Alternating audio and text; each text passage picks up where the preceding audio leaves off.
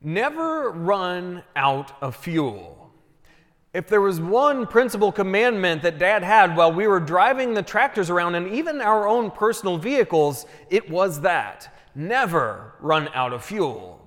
And the purpose was simple that dad didn't want us taking a piece of equipment, going out into the middle of a field, and finding ourselves suddenly sputtering on an empty gas tank and having to walk all the way back to the house to find more gas or more diesel. And so, indeed, that was always the principle never run out of fuel. Go and fill it up each time you take it out. And you would think that you could kind of get away with things because most modern equipment has gas gauges, and indeed, even most of the tractors did. But there was one that did, and it didn't work. It always read empty. And so this particular one was always very difficult to tell. Is it empty? Is it full? Is it somewhere halfway in between? And so, likely, what we always found ourselves doing was each and every time we passed by the tank, whenever we were getting ready to go out to the field, we would fill it all the way back up because we didn't know how much fuel we had left and we didn't want the embarrassment of running it empty and having to call dad. And indeed, as many things we might look at in that way, and we know that simple principle that we do not want to run out of fuel, that we don't want to run our vehicles out of gas as we're driving down the highway. As good as an example of practical wisdom as that is, what about our spiritual tank? What about that tank that is within and the one that is meant not to simply get us through this life, but even to the next? What about that tank? Are we paying attention to a tank that we can't really necessarily judge the level as well as we'd like? The book of wisdom this morning, as it's speaking to us, is trying to explain the way that wisdom comes to us. And wisdom, in a particular way, is anthropomorphized, meaning it is given human characteristics. And so it takes on the form of a woman in this case. Because wisdom is so often very nebulous, it's hard to explain and harder to understand. And so the book of wisdom is trying to get us to understand as a relationship to a woman in particular. And as such, this woman is one who is to be sought after. That even those who do not yet readily seek her, that she is anticipating her their desire, that she goes to them first so that they may desire her in all of wisdom. And indeed, we think of wisdom oftentimes and we think of it as something that we gain as we grow older, that we just simply exist for a few years and it starts to happen to us. But what if it's something to be pursued? What if it's something that we have to grow in? What if it is much like this person and this woman that the book of wisdom is giving to us? Well, nonetheless, she is to be pursued. But oftentimes, she may seem like she is not able to be found, very hard to distinguish from the rest of the world.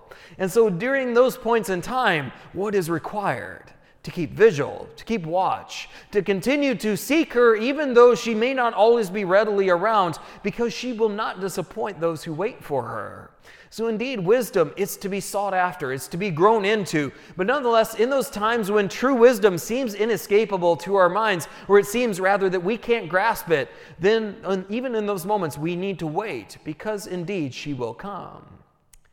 We move on to the first letter of St. Paul to the Thessalonians, and he's moved out of the first introduction of this letter and into the content and into the heart of the letter at this point. He's given thanks to God for the ways that they've responded in faith, and now he's starting to answer some of their concerns, some of their questions, some of the things that he has heard. And one of the things is that they have concern and they are very worried in their hearts for those who have fallen asleep those who have died, those who have gone before them. And it's not just because they have died, they understand what the light of Christ does for those who have died, but they're worried about those who have never known the name of Christ, those who have never witnessed this person, who have never heard his teaching and preaching, or even heard that of the disciples. They're worried about the ones that have fallen asleep a long time ago, perhaps maybe even their friends or family members, those who have gone well before they feel like they're a hopeless people because what about those people? We want them to achieve salvation as well. And it's a beautiful thing because it shows us how selfless the Thessalonians really were. But nonetheless, they are speaking to this reality and they're concerned that they are worried in their heart of hearts that these people will not achieve salvation in the same way. But what does St. Paul tell them? Well, he tells them, in a sense and in short, that the power of the cross is not relegated just simply to those who exist now and those who exist in the future, but it's so powerful that it even goes to those before. That we cannot live as a people unaware of the power of the cross, that we should not live as a hopeless people, but rather we should live in that hope and that expectation that the God who has suffered and died, who sent his Son to redeem us, can even redeem those who have come before us. As long as they've fallen asleep in the light of faith, we can live in hope and expectation that they will also achieve salvation. Then finally, we arrive at the Gospel of Matthew and we hear about this parable that Jesus is speaking not just simply to the parables and to the scribes and the elders of the people, but to all of his disciples. And so we're told about these ten virgins. These ten virgins had one thing that they are to do they are to simply sit and to watch for the bridegroom. And so they do this and they know that he might come at a later hour in the evening, perhaps in those early hours whenever the light has first faded. But there is a distinction to be made because there's five foolish and five wise. And what distinguishes the two groups is whether or not they packed enough oil for the bridegroom to come, even at a later time, even at an unexpected hour or day. And so those that are wise, they start to pack away oil, that they see the need and necessity, and they put in that extra effort, knowing that the bridegroom could be delayed. And so they're not going to be found without a lamp that is burning brightly, that they're not going going to look foolish. They want to look as one truly wise and one that has the gift of prudence. And so there's that. They are the ones who have set apart fuel. These are the wise ones. And then there's the foolish ones. We can imagine the foolish ones who hear about the bridegroom who is coming and they simply piddle around with the different projects or the different things that entertain them, that take their time. And eventually they find themselves needing to go to meet the bridegroom and they don't have enough oil. That they realize, they look around the house and they realize they don't have anything more than what's already in their lamp. And so they simply go and they hope that maybe the bridegroom will come at the expected time. And what occurs? He doesn't appear for quite some time. He doesn't appear till the late hours. He doesn't even appear until midnight, and so far beyond the expected time.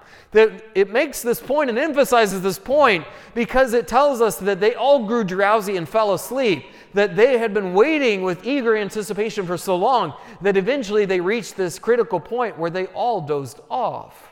But then there was that cry Behold, the, bride, the bridegroom, come out to meet him. And at this point, all of the virgins, they get up, they trim their lamps, and they prepare them because they know that he is coming and he is very near. And the foolish ones find themselves in a predicament. They find themselves without enough oil to make their lamps burn brightly. And so they're asking the wise, Give us some oil. But the wise know that they need all of that oil, for the bridegroom may be further delayed. And so they reserve that oil to themselves. They can't give any and they can't spare it to the foolish. So the foolish are sent off to go buy in more oil, buy more oil because they've squandered every opportunity for this point. But in the meantime, the bridegroom comes. He opens the doors. He takes those five virgins that were wise in with him, and then the door is shut and locked. The five foolish finally arrive after their venture, having squandered all that time and wasted all that time, and they approach and they ask, Lord, open the door for us. He says simply, I do not know you. You weren't here to meet me when I came. And then Jesus gives that simple encouragement to all of the disciples Stay awake, for you know neither the day nor the hour. Stay awake. You don't know the day, and you don't know the hour. Indeed, as we hear this, he's speaking about the kingdom of God. He's speaking about the kingdom of heaven, but he's more powerfully and importantly speaking about our approach to the kingdom of heaven. Because oftentimes in this day and age, we live in a world that is largely ignorant to that fact that each and every one of us are drawing ever nearer to our Lord and to our God. That each and every day that passes by, that is one day closer to where we appear before our Lord. We don't know when that day is, but nonetheless, we know that we are getting closer. And as such, we are given opportunities and we're given the consideration of how we are going to approach that fact. Because, my brothers and sisters, the fact is very simple and very real. Each and every one of us will appear before the throne of God. Each and every one of us are going to give an accounting for the way that we spent our life, the ways that we took the opportunities afforded us, and the ways that sometimes we kind of ventured off to the side, the ways that maybe we didn't do everything perfectly. That we're going to be given an accounting before our Lord. That fact is inescapable. One can live in complete ignorance of the gospel and simply wish it wasn't there, and they're still going to approach before the Lord, and they're going to appear before the Lord our God at that final moment. But the question is, as inescapable as this reality is, how are we going to prepare? Because many times, this reality, as we are approaching the kingdom of God, it can fill many people with fear and with trepidation, with trembling, because they feel like it is some bar that is too high, and therefore they don't try, or they try to explain it away, or maybe they live in complete ignorance. But what if we simply saw that reality coming?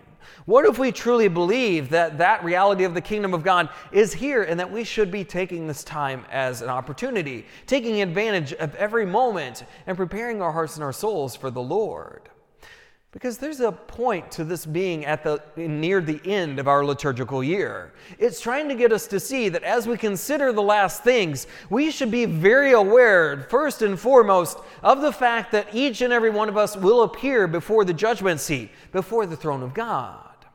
But that means that we should be taking advantage of this moment. We live in a world that doesn't like to live in view of that moment. It wants to live in ignorance. And what's more, it wants to encourage us to kind of take that for granted and kind of live as we want. It wants us to take those moments and opportunities and take them to ourselves to do what we want, what we desire, and what we plan to do. That we shouldn't live as we should, as the Lord would have us live, but rather we should live as we want to, as we desire, going on our every whim and fancy. But the problem is there's a consequence to that. Because we will be like those five foolish virgins. We will be like those that show up at the time when the bridegroom is here and we find our lamp of faith dimly lit and even at the danger of extinguishing. And so we will find ourselves in a predicament as well. And ultimately, we do not want to hear those words, I do not know you, because those words are deliberate. Those words are spoken to five foolish virgins because they haven't taken the time to invest in that relationship. They haven't taken the time and the energy to continue to pray to the Lord their God, to see the ways that they can draw near to the bridegroom even while on this earth, as far as he might seem to be away. But nonetheless, we know that we're drawing ever nearer to that reality, and we are drawing near to that opportunity and that chance to approach our Lord and to see Him face to face, and to enjoy the heavenly banquet and that wedding banquet that is the kingdom of God. It is the kingdom of heaven. But then we should consider how do we become wise virgins? We can become the wise virgins by storing up oil. Now, this doesn't mean that we have oil in any sense that we would have it on our kitchen shelves, but rather the oil of good works, of charitable works, of all of those things that the Lord commands and asks of us. That all of those things are the ways that we store up that oil of faith. Whenever we take the moment to approach our Lord in prayer, even in the moments when we don't feel like it, when we're too busy or too tired, that those are the moments that we have an opportunity to store up that oil of faith so that our lamps may burn brightly. And we shouldn't be mistaken in thinking that that lamp is just for the end of this life, but it's also for this one. Think about all of those trials and tribulations that happen, all of those moments of difficulty, all of the moments when it seems like the Lord is far removed from our midst. Do we have that lamp of faith burning brightly? If we take time to invest in that faith, especially when things are going well for us, whenever we have the opportunity to gain that oil, then indeed we will not find ourselves wanting whenever the trials and the tribulations, the sufferings, and all those things that cause us sorrow in this life happen and occur because the darkness will happen. That darkness that consumed all of them, it consumed all of them in the same way, and they found themselves drowsy and fell asleep. But it was only the wise ones that had the light of faith to persist and to make it through those trials so that they could still live in relationship with the Lord and with the bridegroom. And that is a simple encouragement for us as well, because we should store that oil up at every moment. That we shouldn't forsake these moments of opportunity that are given to us. Because oftentimes, the great problem that is in our society and in our day and age is that we view faith as something we get to later. Something else that we get to at the end of our life, whenever we have nothing else to do, whenever we're just simply sitting and idling, whenever we've retired and all of our other duties are done, then we'll do the, the faith thing. But what if that opportunity never comes? What if our Lord comes at a moment when you do not expect or I do not expect? What if He comes to us in years and years earlier than that light might have, than we would have anticipated? Will we be disappointed? Will we be found with lamps that are going out and even in danger of extinguishing? Because whenever the Lord says, You do not know the day or nor the hour, it is much like that gas gauge that is not working. That it is ultimately up to us to make and take advantage and to fill up our tank each and every time we have that opportunity. Each and every time we pass through a sacrament, even, even each and every time, whenever we have prayer, or whenever we have the opportunity to do the right thing, to avoid the wrong, to continue to adhere to the Lord, to do charitable works for one another. Because each and every one of those times, it is, is as if we are filling up that tank, even though we don't quite know what the level is, or we don't know how far it is until we meet the Lord our God because we should live in view of wisdom. We should keep vigil. We should be awake and we should be aware, always paying attention for the Lord when He comes, so that in that time we're not surprised and it's not a, a disappointing surprise, but rather it's one filled with grace and with blessing because we have enough fuel to get us not just through this life, but into the next as well. The, whenever my dad always gave us that piece of advice, he always told us never let the tractors run out of fuel or even your own vehicles. Never run out of fuel. And he didn't ever want us to be disappointed or be found and embarrassed in some way because we didn't have enough to make it home. And indeed, that's the encouragement that each of us receive in our faith to continue to, to amass those good works, to do everything that we can and take advantage of every moment and every opportunity given to us at this time so that we can fill up our oil lamps and we can fill them to overflowing so that when our Lord comes for us, we will be found with that light of faith burning intensely and very brightly. That advice my dad gave is ever more true today. Never run out of fuel. May each and every one of us, as our Lord approaches and draws near to us day by day, find us with lamps that are burning brightly, and may we too never run out of fuel.